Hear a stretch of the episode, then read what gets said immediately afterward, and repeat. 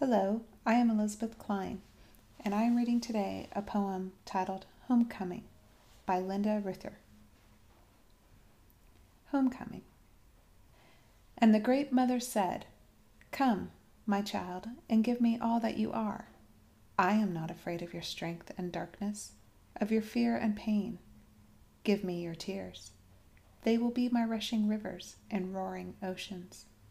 Give me your rage it will erupt into my molten volcanoes and rolling thunder. Give me your tired spirit. I will lay it to rest in my soft meadows. Give me your hopes and dreams. I will plant a field of sunflowers and arch rainbows in the sky. You are not too much for me. My arms and heart welcome your true fullness. There is room in my world for all of you all that you are.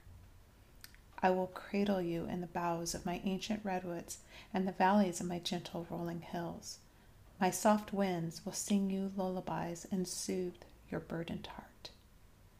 Release your deep pain.